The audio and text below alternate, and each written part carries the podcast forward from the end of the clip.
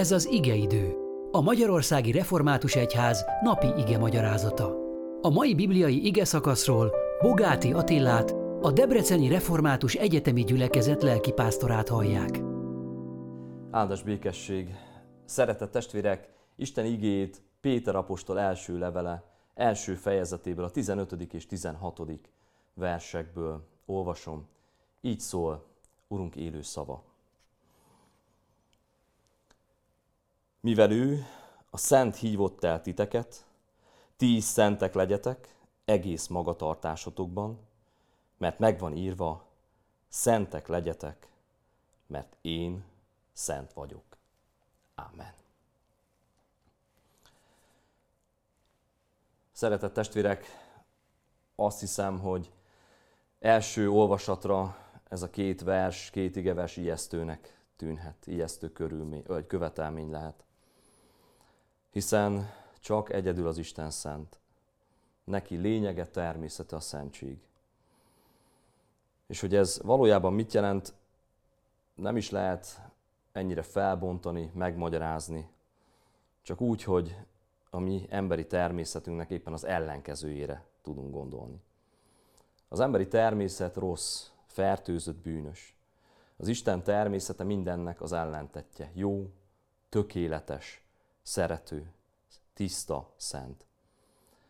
Ő maga az abszolút jóság, az abszolút tisztaság, az abszolút igazság és az abszolút szentség.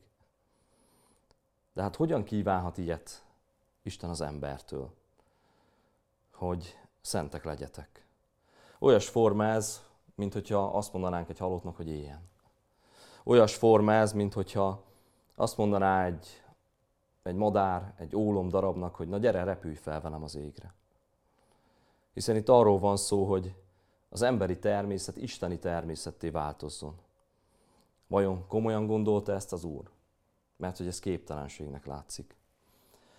Olyan sokszor tapasztalható magunkon is, meg másokon is, szeretett testvérek, hogy tudunk mi nagyon udvariasak lenni, meg műveltek lenni, meg becsületesek lenni, részvétel, segítőkészséggel ott lenni a másik mellett, és aztán közben kiderül, hogy hogy ez sokszor olyan máz, vagy valamiért csináljuk.